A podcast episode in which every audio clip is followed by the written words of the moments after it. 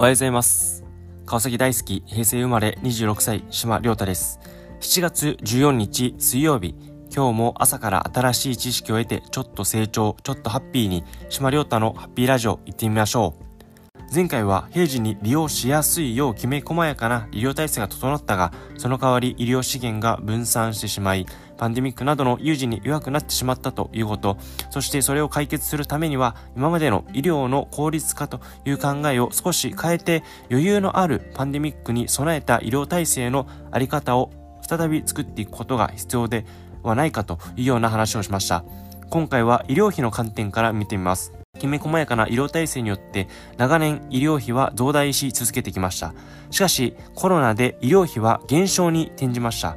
受診行動に変化があったとされています。コロナ以前の1人当たりの平均の受診回数は年間12.6回、韓国に次いで2番目の多さです。コロナに受診控えをするようになりました。ここに注目している研究者がいます。今まで過剰だった受診があったのではないかと推測しています。つまり回数が減って皆さんの健康状態に変化がなければこれが適正ではないかということになります。健康状態をよく見ていく必要がありますが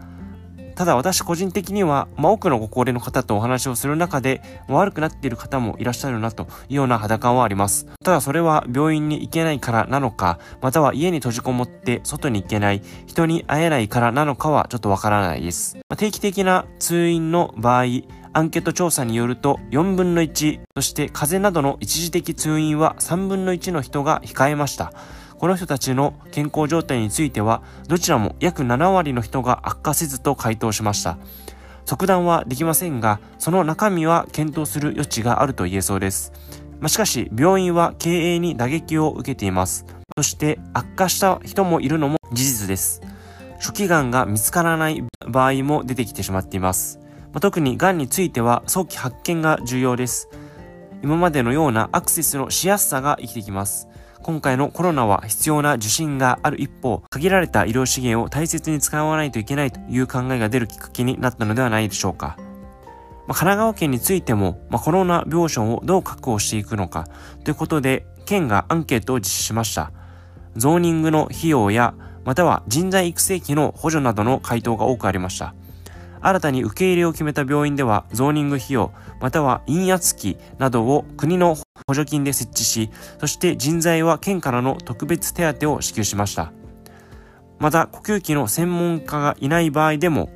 他の病院と連携をし対応をしました。その病院がコロナ対応をするというような踏み出したきっかけは、病院に来た患者が陽性で他の病院の送り先がなく8時間車で待機させてしまったことや、またコロナを見ないということで通常医療にも制限が出てしまう。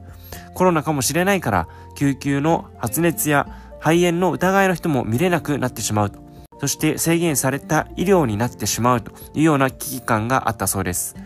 これは本当の地域貢献でないというような考えで、まあ、一旦外来の数は減ってしまったが、すぐに持ち直したそうです。このような発想の転換と、やはり行政の適切な支援があれば、受け入れが増える。これは良い例だと思います。もちろん実際はより厳しいことも多くあるかと思います。本当に私が言うのは大変心苦しいことではありますが、やはり何かあった時に支え合いの社会、そして皆さんがお互いに協力する体制を素早く作っていく、構築していくことは、やはり大事なことになってくると思いました。また個人的には、ま、今後オンライン診療の推進、充実によって医療体制の、適正化が図られていく可能性があるのではないかと思います。また私たち自身も、ま、現状の医療を正確に理解し、丁寧に選び取っていくこともまた重要になってくるかと思います。本日は、後編というようなことで、このあたりになりますが、ぜひこのことについてもご意見いただけますと幸いです。また少しでも皆さんのためになりましたら嬉しいなと思います。以上、島亮太でした。今日も一日元気にいってらっしゃい。